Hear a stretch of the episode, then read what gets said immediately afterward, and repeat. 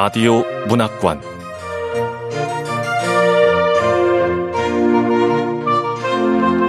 한국 단편 문학 특선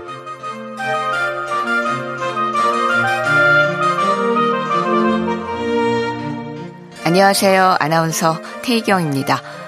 KBS 라디오 문학관 한국 단편 문학 특선 오늘 함께 하실 작품은 강지영 작가의 살인자의 쇼핑 목록입니다. 강지영 작가는 파주에서 태어나 숭의여자대학교 문예창작과를 졸업했습니다. 첫 소설인 굿바이 파라다이스에서 인간의 가장 깊숙한 감정까지 자극하는 중독성 강한 스토리텔링을 선보여 큰 주목을 받았고요. 이후 미스터리, 스릴러, 판타지, 로맨스 등 다양한 장르를 넘나드는 실험적인 작품 세계를 구축해오고 있습니다. 소설집으로 굿바이 파라다이스, 개들이 식사할 시간, 장편소설, 신문물 검역소, 심여사는 킬러, 엘자의 하인, 프랑켄슈타인 가족, 하품은 맛있다, 페로몬 부티크, 어두운 숲속의 서커스, 살인자의 쇼핑몰 등 많습니다.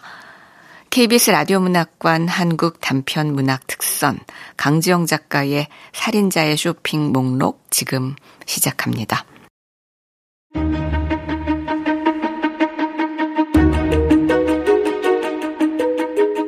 살인자의 쇼핑 목록 강지영 나는 캐셔다. 할인마트에서 물건 값을 계산하는 것이 내 일이다.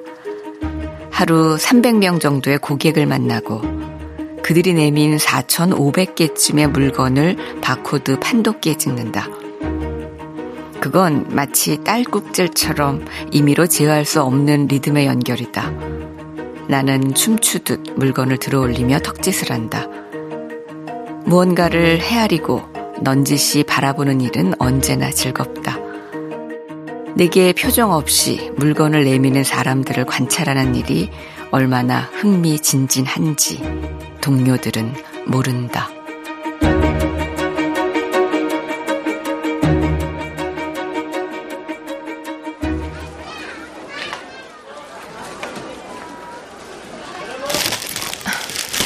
계산해주세요.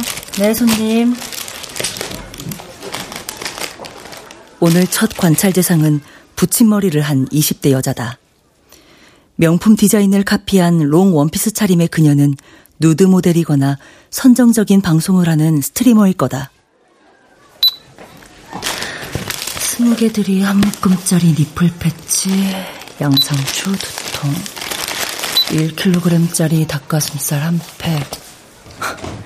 이 여성은 속옷을 입지 않았어. 등이 깊게 파이고 몸에 착 달라붙은 원피스 어디에도 속옷의 흔적은 없거든.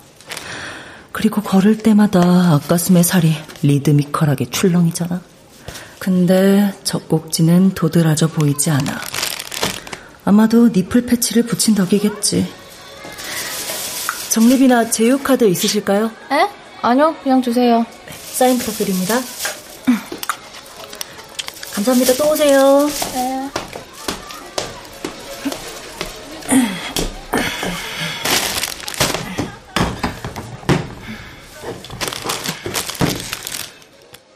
그녀가 물건들을 챙겨 채 떠나기도 전에 중년 부인 하나가 나물이 든 일회용 봉지를 밀어놓는다. 깐 도라지, 불린 고사리, 숙주나물 300g, 시루떡 두 개 들이 팩 하나, 약과와 육아, 동태포, 무와 양지머리 한 동이, 양초 한 컵, 마감 임박 세일 조기 세 마리. 오늘 제사를 준비할 모양이구나. 아직 남편을 여의기에 이른 나이지만 그건 알 수 없는 일이고. 아니다. 화장이 짙네. 남편의 제삿날 마스카라와 붉은색 립스틱을 바르는 건 어색하지. 조상의 기일일 가능성이 더 커. 재활용 봉투 드릴까요? 공짜로 주는 것처럼 묻네. 안 해요. 봉투가 필요 없다는 간단한 대답 대신 투정에 가까운 퉁명스러운 말투가 그녀의 심성을 드러낸다.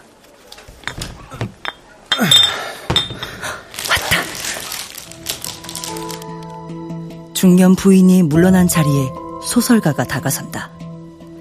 그는 격주로 월요일마다 마트에 들른다.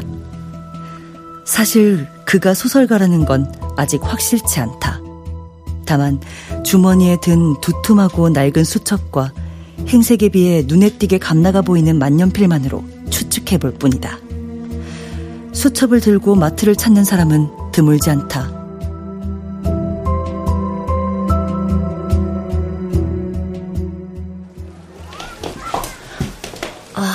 아, 손님, 죄송합니다. 그 판독기에 문제가 생겨서 옆 계산대를 이용해 주셔야겠는데요. 아, 고치는데 얼마나 걸리죠? 다른 손님 같으면 불쾌한 표정을 지으면서 물건을 도로 담아 자리로 옮길 텐데 이 사람은 달라. 이것 봐.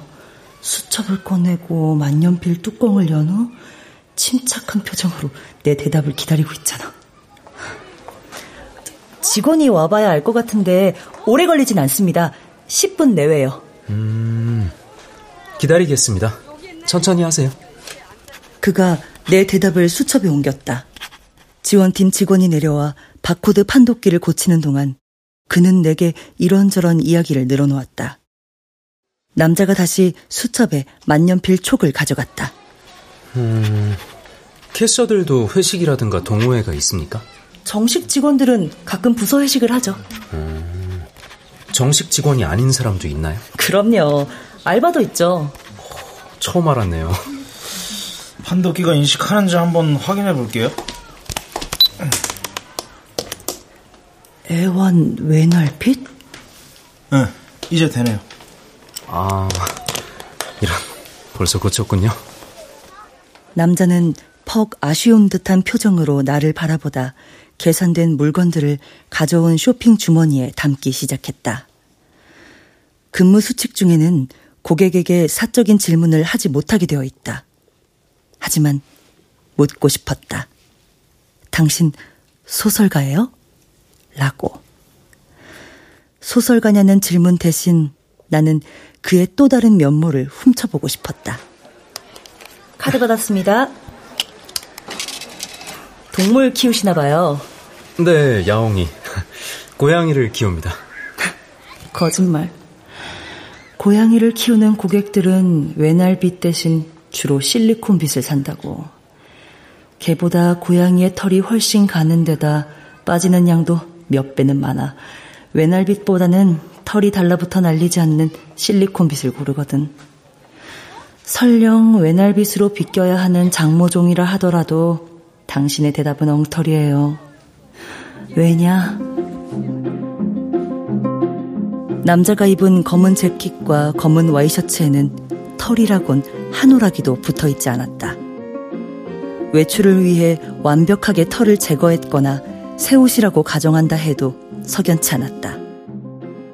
고양이를 키우는데 필수적인 물품인 모래나 사료 따위를 구입한 적이 한 번도 없으니까. 그는 고양이를 키우지 않는 게 분명하다.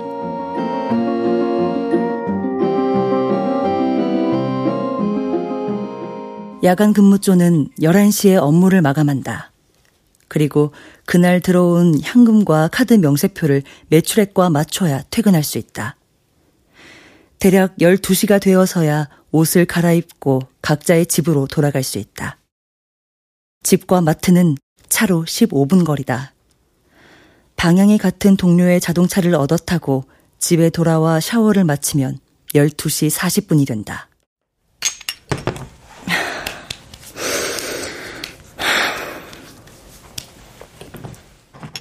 고향을 떠나 서울에 자리 잡은 지 7년이 지났지만 나는 아직도 이 도시가 낯설다. 사람들을 관찰하는 일은 흥미진진하지만 그들이 입을 열어 무언가 요구사항을 늘어놓을 땐 머리가 아득해진다. 나는 그들이 두려우면서도 사랑스럽다. 끊임없이 솟아오르는 내 호기심을 충족시켜주는 고마운 존재들이다.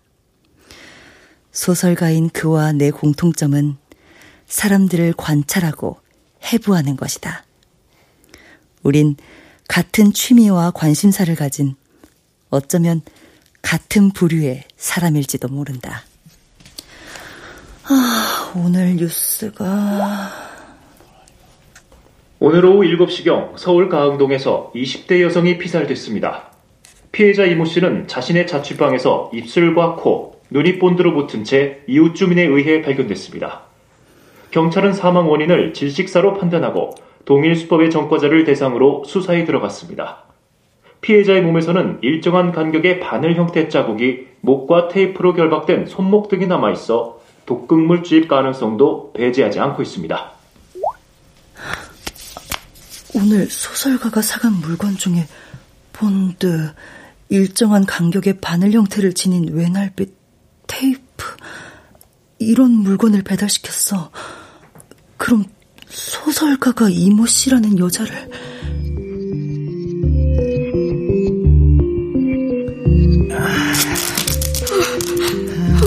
애기네요. 살려주세요. 자, 약 먹자.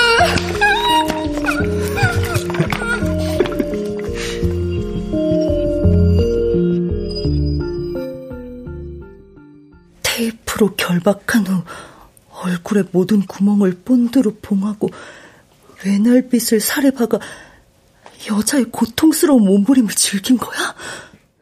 남자의 얼굴을 기억하려 애썼지만 어쩐지 이목구비가 선명히 떠오르지 않는다. 앞으로 2주를 더 기다려야 그와 다시 만날 수 있다. 아니다. 그저 기다리기에 나는 호기심이 너무 많다. 다음 날 출근하자마자 고객 지원팀 사무실에 들렀다. 차은재 씨, 고객 지원팀에는 무슨 일로? 아, 어제 제 고객 중에 부여동으로 배달 요청하신 분이 계시거든요. 네. 근데 제가 그분께 카드 영수증을 못 드렸어요. 음. 클레임 생길까봐 걱정돼서요. 저희 쪽으로 클레임 들어온 건 없는데요. 저 그분 연락처 주시면 제가 연락해서 사과드리려고요. 굳이 그러시지 않으셔도 될 것 같은데. 아, 마음이 편치 않아서 그래요. 네, 그럼 어제 배달 내역이니까 직접 확인해 보실래요? 아, 네. 직원이 모니터에 배달 고객 리스트라는 제목의 엑셀 파일을 열어준다. 남자의 이름은 알 수 없었지만 마트에서 거리가 꽤 있는 부여동의 배달은 단 두 곳뿐이고 그중 하나가 누가 봐도 여자 이름이라는 걸 감안하면 감윤서라는 이름이 유력하다. 나는 미리 준비한 메모지에 남자의 이름과 전화번호, 주소를 적는다.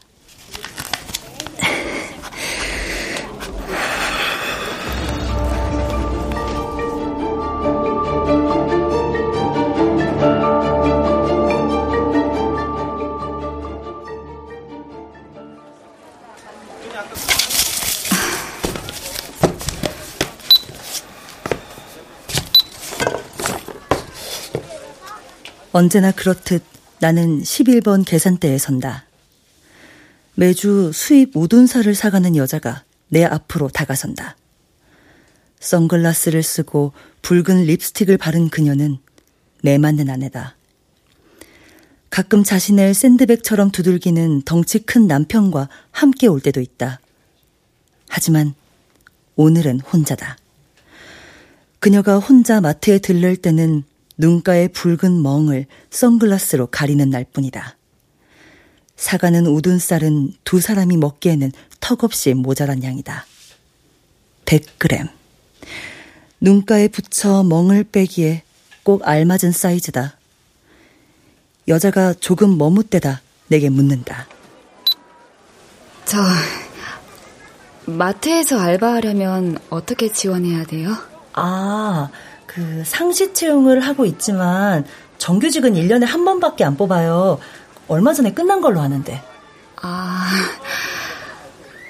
제가 잘 몰라서 그러는데 그 주부 사원이라는 거 꼭 주부여야 하는 건가요?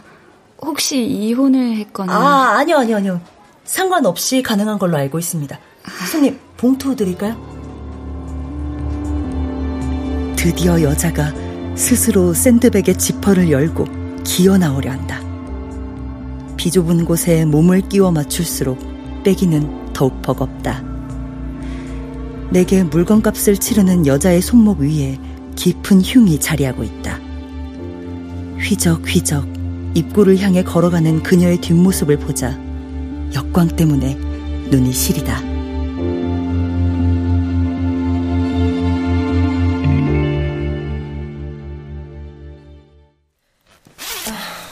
언니, 오늘 무슨 일 있어? 어? 어 왜?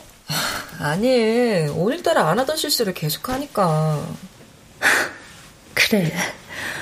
오늘 내가 좀 이상했지. 머릿속은 온통 가민서라는 남자 생각으로 가득했으니까.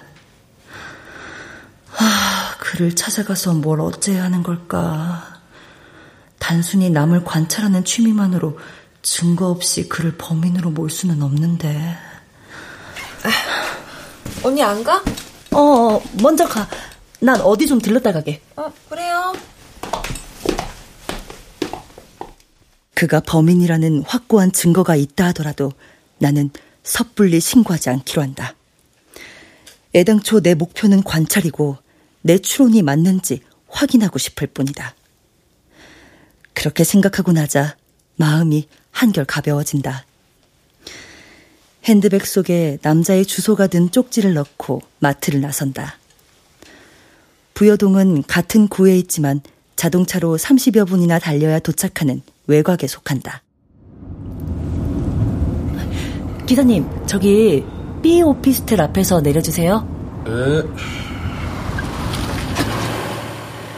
남자가 사는 곳은 신축 오피스텔이다. 주변의 후줄근한 상가와 주택들 때문에 새로 지은 17층짜리 건물이 더욱 눈에 띈다. 아, 경비원은 없지만 1층에 패스워드 패널이 있어. 아, 이건 예상하지 못했는데. 우편함이라도 보는 수밖에. 봉투가 두 개. 하나는 카드사에서 보낸 거고, 하나는 백화점. 아, 자고 가라니까. 아유, 참. 소설가다. 아, 나이 찬 아들 집에서 왜 자고 가? 빨리 애인이든 와이프든 만들어서 너희끼리 재밌게 살아. 예, 밥 해놓고 간 지 사흘은 됐는데 어쩜 그대로니? 대체 뭘 먹고 사는 거야? 어, 마침 예약한 택시가 오는구나. 그럼 나 간다. 응.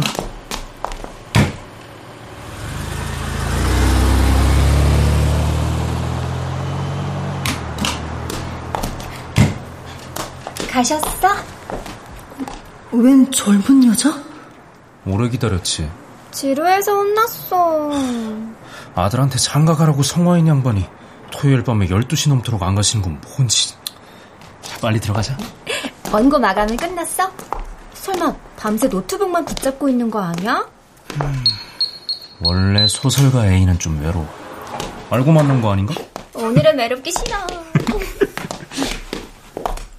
둘이 동시에 유쾌한 웃음을 터뜨린다. 나의 예상대로 그는 소설가다. 그러나 살인마인지는 아직 확실치 않다. 둘이 유리문 안으로 사라지자 조명 센서가 꺼지고 어둠이 자리 잡는다.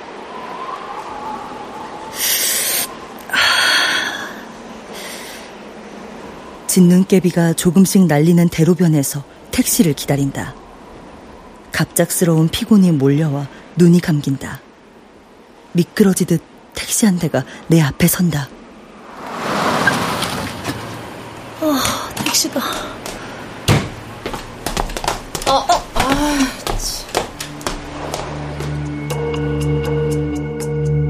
택시에서 내린 누군가가 내 어깨를 툭 치고 지나간다. 상대가 누구인지 살필 겨를도 없이 택시에 올라 의자에 몸을 묻는다. 빨리 집으로 돌아가고 싶다.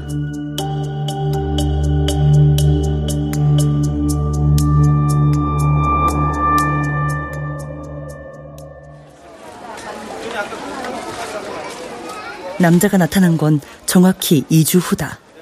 그 사이 남편에게 매맞던 여자는 파트타임 직원으로 채용되어 이제 막 일을 배우고 있다. 그녀의 이름은 주현이다. 그녀의 계산대로 남자가 카트를 밀고 다가선다. 나는 고개를 빼 그가 사는 물건들을 확인해 본다. 소설가가 2주 만에 구입한 물건은 몇 가지 식료품과 와인 오프너, 스테이플러신, 면도날. 저런 물건들을 계산대에 올려놓고 주현 씨와 뭔가 얘기를 하면서 수첩에 메모를 하고 있어. 업무를 마감한 뒤 나는 탈의실에 있는 주현에게 다가가 묻는다.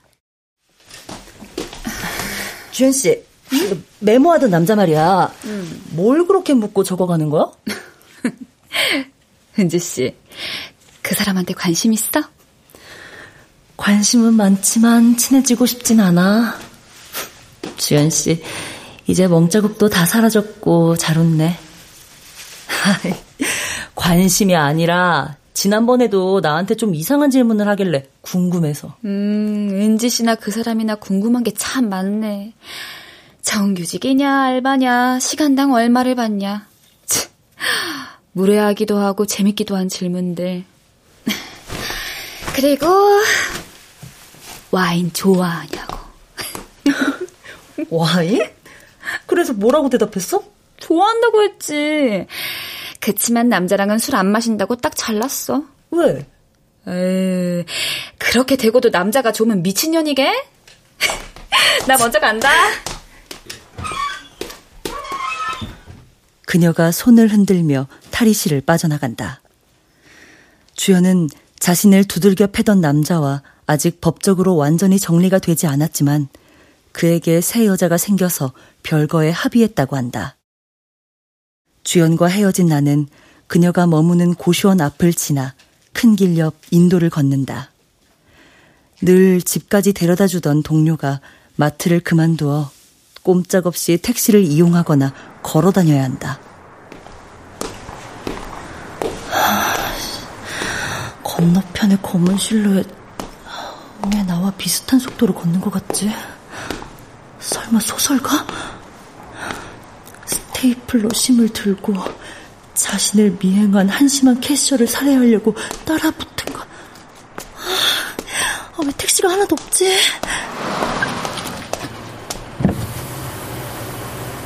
어디까지 가세요? 어, 저 파빌리온 오피스텔이요.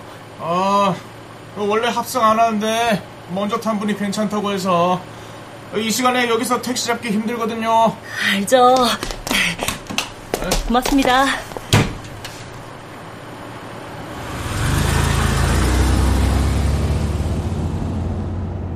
귀가가 늦으시네요. 아, 저 마트에서 일하거든요. 고맙습니다.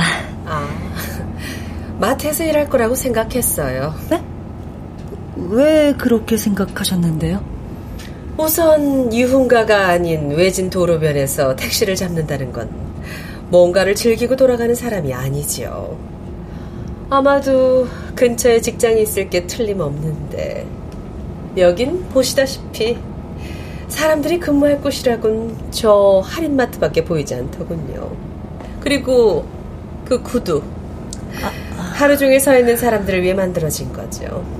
뭐 모양이 예쁘다 할 수는 없지만 발은 편해 보이네요. 그럴듯한 추리다. 어느새 오피스텔 앞에 택시가 멈춰선다. 나는 샘을 치르고 부인에게 가볍게 고개를 숙여 인사를 건넨다. 집으로 돌아와 평소와 같이 샤워를 하고 텔레비전을 튼다. 리모컨을 눌러 뉴스 채널로 이동한다. 오늘 오후 5시경 청명동에서 또다시 20대 여성이 살해됐습니다. 살해된 최 씨는 자신의 자택에서 양쪽 눈이 훼손된 상태로 어머니에 의해 발견됐습니다. 전신에 예리한 흉기로 인한 자상이 발견됐으며 신체가 스테이플러로 훼손되어 있는 등 범행 수법이 잔인한 것으로 밝혀졌습니다. 또 훼손된 눈의 일부는 세면대에서 발견됐으며 사건 현장에 남아있던 와인 오프너를 이용해 적출한 것으로 보인다고 부검인은 전했습니다.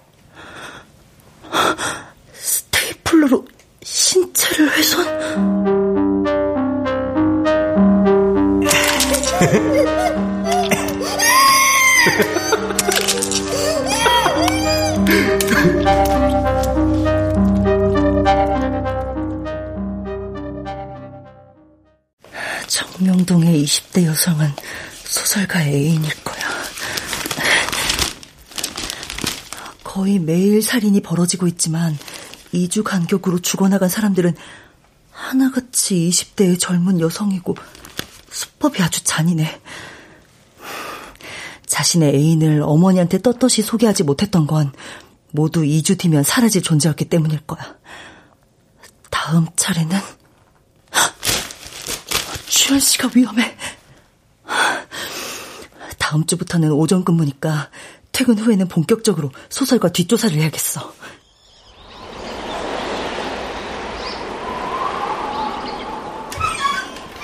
좋은 아침, 아름다운 세상이에요. 주현 씨, 왜 꽃다발? 나한테 와인 좋아하냐고 물었던 그 손님 기억나? 어, 그 사람이 준 거야? 어. 마트 앞에서 기다리더라고. 전 남편하고는 너무 달라. 배려심도 깊고. 아, 잘 모르는 사람인데 좀 알아보고 사귀지 그래? 음, 사귄다는 생각까지는 안 해봤는데 나쁠 것 같진 않아. 내일 저녁 같이 먹기로 했어. 주연은 일주일 만에 소설가에게 몸과 마음을 열었다. 둘은 매일 데이트를 했고 하루가 달리 새로 생기는 주연의 브로치와 머리핀, 고급 머플러 따위가 관계의 진척을 보고했다. 두 사람이 만나기 시작한 지 일주일이 지났을 때 탈의실에서 블라우스 단추를 끼우는 주연의 발치에는 팽팽하게 부푼 비닐봉지가 놓여 있었다. 고시원 살면서 뭘 이렇게 잔뜩 샀어? 음, 그이가 집에 놀러 오래. 아무것도 사오지 말랬는데 사실 나 요리를 꽤 잘하거든. 밑반찬 좀 해주려고.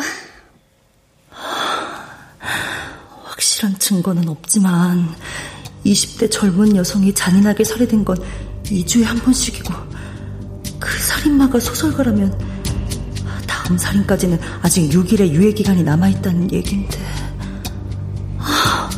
어떻게든 주연의 마음을 돌려야 할 텐데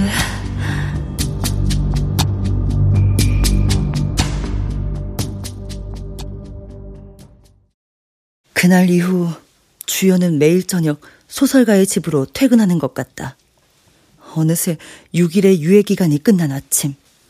주연이 출근하자마자 두 눈 가득 감격의 눈물을 머금고 내게 말한다.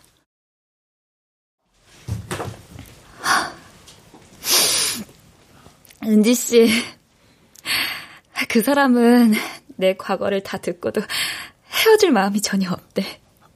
말했어? 응. 나 사실 이혼 마무리 안 된 게 내내 마음에 걸렸거든.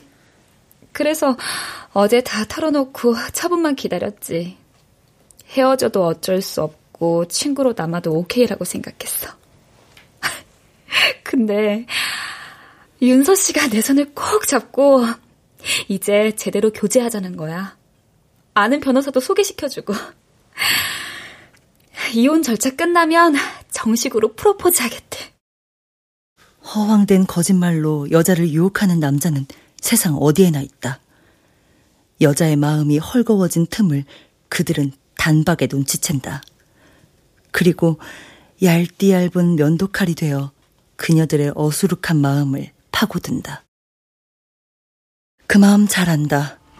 나 역시 그런 인생을 살아봤기 때문에.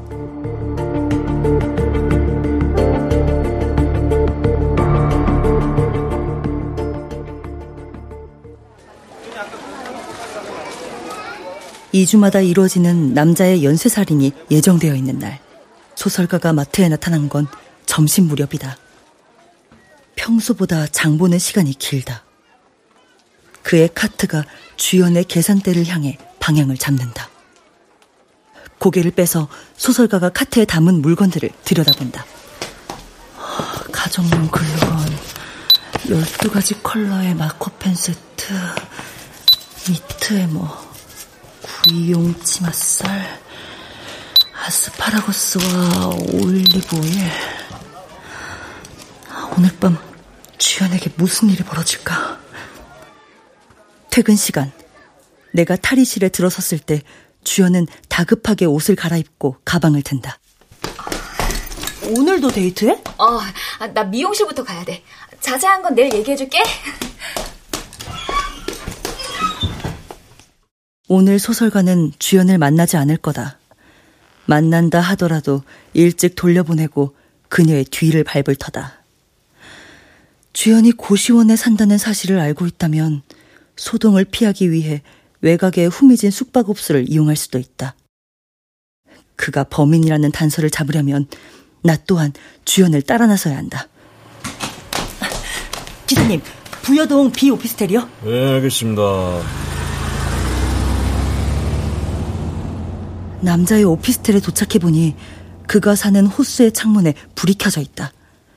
언제 그가 나올지 모르니 나는 몸을 숨기기 적당한 장소를 물색한다. 9시 5분. 낯익은 모습의 여자가 오피스텔 입구로 들어가는 게 보인다. 머리를 세팅해 우아한 컬을 만들고 연분홍색 투피스를 차려입은 주연이다. 능숙한 손동작으로 비밀번호를 누른 그녀가 안으로 사라진다. 그리고 잠시 후 택시 한 대가 오피스텔 앞에 멈춰섰고 모피 코트를 입은 중년 부인이 건물 안으로 사라진다. 11시가 훌쩍 넘은 시각. 드디어 출입문이 열리고 주연과 소설가가 걸어 나온다. 자기야, 잘 가. 음, 고마워. 잠시 후 택시 한 대가 오피스텔 앞에 섰고 소설가가 뒷문을 열어 주연을 태운다. 그는 택시가 떠난 후에도 한동안 그녀가 사라진 어둠을 묵묵히 바라본다. 그러곤 무거운 걸음을 터덜거리며 오피스텔 안으로 들어가 버린다.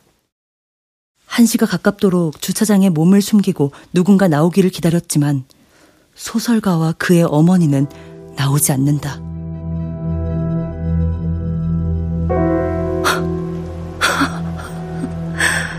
내 추리가 틀렸어. 주연은 살아있잖아. 소설가는 살인마가 아니야.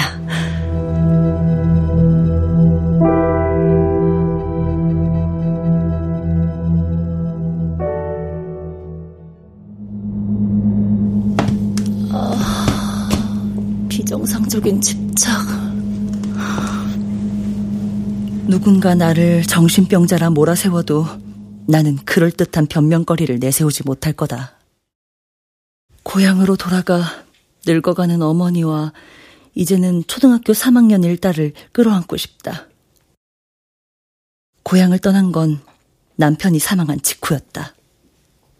생전 그에게는 분명 다른 여자가 있었다. 당신 의부증 환자야. 새벽마다 조깅을 한다며 사라지는 그의 뒤를 밟아 그녀의 집도 알아냈다. 몇 번을 설명해야 알겠어? 어? 당신은 의부증이라고. 아유, 나 진짜. 남편의 목소리가 이명처럼 귀에 맴돈다. 엘리베이터에서 내려 내 방에 있는 복도 끝을 향해 걷는다. 현관문에 뭔가 팔랑인다. 여러 가지 색깔을 섞어 마커펜으로 흘겨 쓴 글씨다. 더 이상 다가오지 마. 기회는 두 번 주지 않아.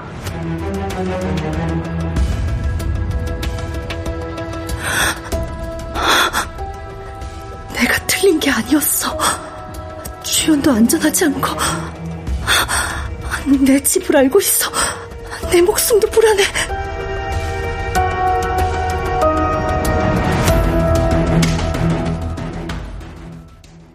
이튿날 주연은 출근하지 않았다. 핸드폰으로 전화를 걸어도 받지 않았다. 퇴근 후 주연의 고시원에 들렀지만 방문은 굳게 잠겨 있었다. 다음 날이 되어서야 나는 그녀가 죽었다는 소식을 들었다. 주연은 고시원과 멀리 떨어진 다른 구에서 발견되었다. 아파트와 대형 할인마트가 들어서 막 철거를 시작한 빈민가였다. 얘기 들었어? 주연 씨 머리를 둔기로 맞았대. 어, 온몸의 모든 틈새가 그 실리콘으로 정교하게 마감돼 있었다며. 어, 어 살 떨려. 집에 돌아와 텔레비전을 켜자 모자이크 화면 속에 주연의 분홍색 투피스 자락이 비쳤다. 가까운 사람의 죽음은 남편 이후로 처음이다. 물론 남편의 죽음은 온당했다. 그는 내가 의심의 눈길을 거두기도 전에 다시 외도를 시작했다. 나는 그에게 친정에 가자고 졸랐다.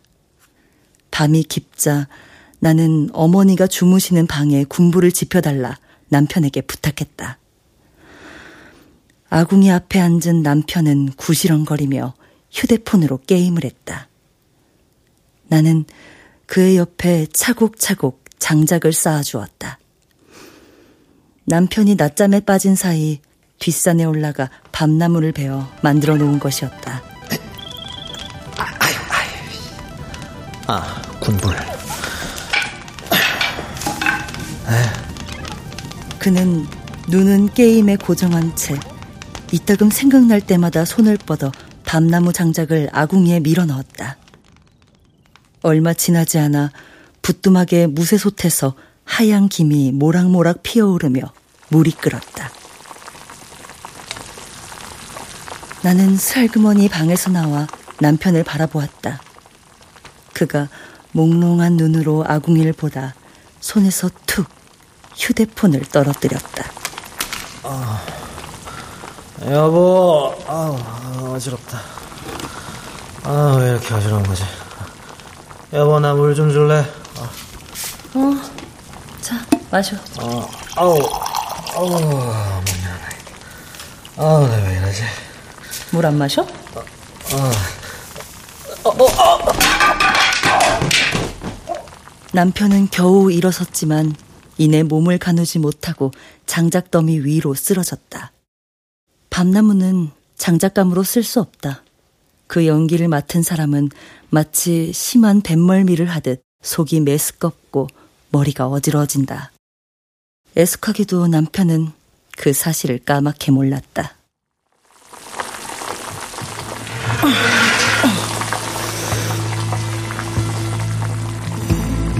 나는 솥뚜껑을 열고 남편을 일으켜 설설 끓는 물을 향해 머리를 밀어 넣었다. 모두들 그가 밤나무 장작 때문에 몸의 균형을 잃고 솥에 빠졌다고 생각했다. 나는 그가 화장장에 들어갈 때까지 창제가 끊어지게 울고 또 울었다. 그건 꾸며낸 슬픔이 아니었다.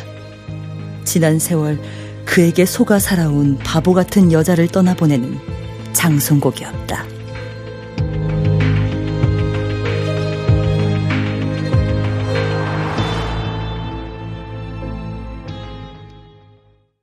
나는 함부로 사람을 의심하지 않는다. 소설가가 살인마인 것은 이미 자명하다. 목숨을 부지하기 위해서는 더 이상 그의 곁에 다가서지 않는 것이 옳다. 나는 짐을 꾸리기 시작한다. 내일 아침 사직서를 내고 버스터미널로 떠날 생각이다. 옷장 안에 옷가지를 트렁크에 담을 즈음 누군가 배를 누른다.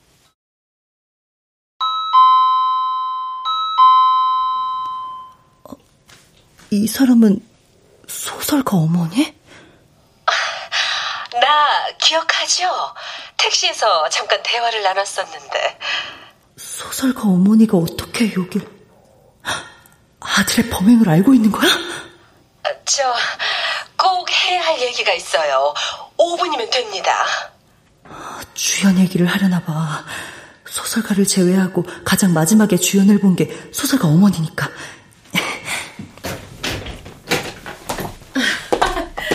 아유, 고맙군요. 혹시라도 열어주지 않으면 어쩌나 걱정했어요. 아, 네. 근데 저를 아세요? 아, 아 여기 앉으세요. 어, 아유, 저 아무것도 내올 필요 없어요. 용무가 끝나면 바로 일어설 테니. 네. 어, 여긴 어떻게? 음, 아들 여자친구가 얘기해줬어요. 같이 마트에서 근무했다죠? 아이고, 보아하니 외출할 모양이군요. 늦기 전에 찾아오길 잘했다 싶네요.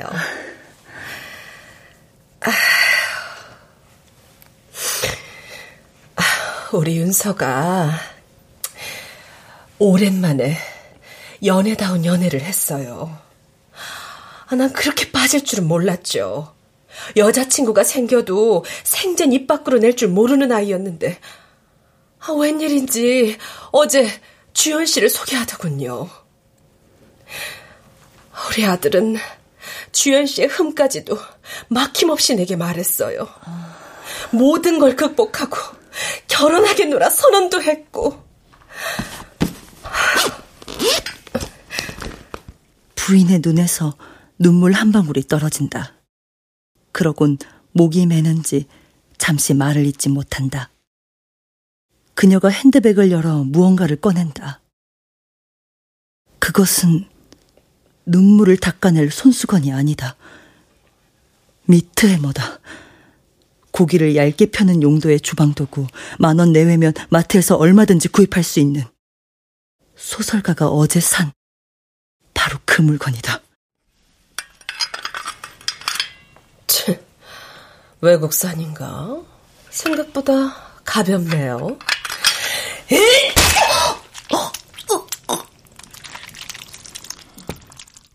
부인은 자리에서 일어나 내가 비명을 지를 틈도 없이 빠르게 미트 해머로 내 정수리를 내리친다. 아직 의식은 살아있지만 곧 끊기리라는 생각이 든다. 벨 소리가 들린다. 어? 아, 우리 윤서네요. 고통스럽겠지만 잠깐만 기다리세요. 얘 내가 없으면 아무것도 하지 못하는 아이거든요. 아니, 어떻게 알고? 뭐? 아휴, 넌 안 와도 돼. 엄마 혼자 할 수 있다니까. 너 혹시 주연이 때문에 엄마한테 삐친 거야? 정말 그런 거야? 아유, 그래, 우리 강아지 그랬구나. 어? 아니, 현관문 앞이라고? 아유, 잘 됐네. 어서 와.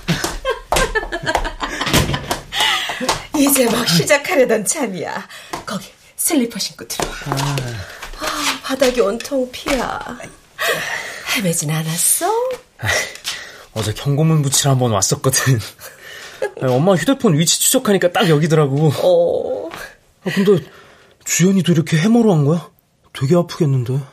아니, 주연이는 한 방 맞고 바로 갔어. 아플 새도 없었지. 어이구, 우리 아들 착하기도 하지. 이것 봐요. 얘는 내 말이라면 뭐든 믿고 따른답니다. 아, 당신 우리가 처음 만난 날 기억해요? 윤서야. 응? 그 혜영이라고 했던가? 그 머리 긴 아가씨. 걔랑 한창 만날 때 내가 당신을 처음 봤어요. 오피스텔 앞에서 그일 미행하려고 택시를 돌려 다시 돌아왔는데 당신이 그 택시에 타더군요. 그때 직감했죠. 당신이 윤서의 스토커이거나 우리 비밀을 알고 있는 사람 둘 중 하나라고. 뭐 두 번째 만난 건 내가 당신의 뒤를 밟기 시작한 첫날이었어요. 천천히 당신 뒤를 따르다 합승했죠. 집도 그때 알았고. 아유, 우리 윤서는 어릴 때부터 낯가림이 심해서 음. 친구가 없었어요. 학교에서 돌아오면 어항 속 금붕어 바라보는 게 유일한 취미였죠. 근데 내가 어항 속에 빙초산 한 병을 다 쏟아부었어. 그랬지? 그때 죽은 금붕어를 보면서 알았지. 내가 생명을 좌우할 수 있다는 걸. 그때 우리 윤서의 눈빛이 얼마나 반짝였는지 몰라요. 그런 윤서를 보면서 깨달았어요. 스스로 뭔가를 하게 만들려면 자극이 필요하구나. 그래서 내가 강아지, 고양이, 햄스터를 사주면서 숙제를 해줬죠. 창의성이 돋보이도록 죽이는 방법을 찾아봐. 근데 또 자꾸 나약한 생명만 죽이니까 지루한 거야. 그래서 인간 실험 과제물이 필요했지. 그 다음은 뭐 꼭 말로 안 해도 알겠죠? 아, 보통 우린 이렇게 구구절절 지난 사연을 늘어놓진 않아요. 오늘은 좀 특별한 음. 경우죠. 나는 아들의 스토커이자 연쇄 살인마인 당신을 찾아와 정중히 타이르려 한 겁니다. 그런데 당신이 나를 공격한 거고 뒤늦게 달려온 아들이 이 광경을 목격하고 정당방위를 하는 거죠. 자, 아들, 받아. 부인은 피 묻은 미트해머를 소설가에게 건넨다. 순간 소설가의 눈이 반짝 빛을 발한다. 미트 해머를 받아준 소설가가 부인의 등 뒤로 자리를 옮긴다. 잠시 후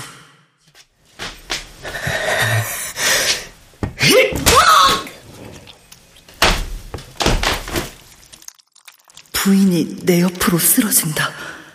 즉사다.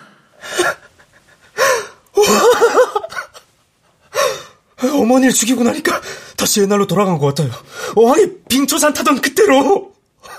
그때처럼 짜릿한 일이 또 있을 줄이야. 근데 하지만 아쉽네요. 어머니가 한 번뿐인데 이제 그 재미도 없겠죠? 아이씨. 아. 소설가는 부인의 핸드백에서 무선 글루건을 꺼내 내게 다가선다.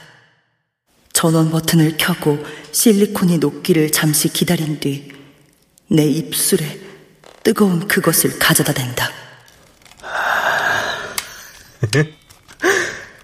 이건 제가 사온 것들이죠. 어머니는 언제나 제게 숙제를 주셨어요. 남들처럼 하지 말고 좀 더 새롭고 창의적인 걸 생각해봐. 그래서 숙제를 하기 위해서 마트에 들렀던 거예요. 어머닌 잔소리가 심했거든요. 짧은 기간이었지만 주연이는 언제나 나를 어머니처럼 챙겨주면서도 어머니처럼 이래라 저래라 하진 않았어요. 그녀가 죽은 건 정말 이제 슬픈 일이에요. 이제 나 어떡하죠? 어머니가 살아계셨다면 물어볼 수 있었을 텐데.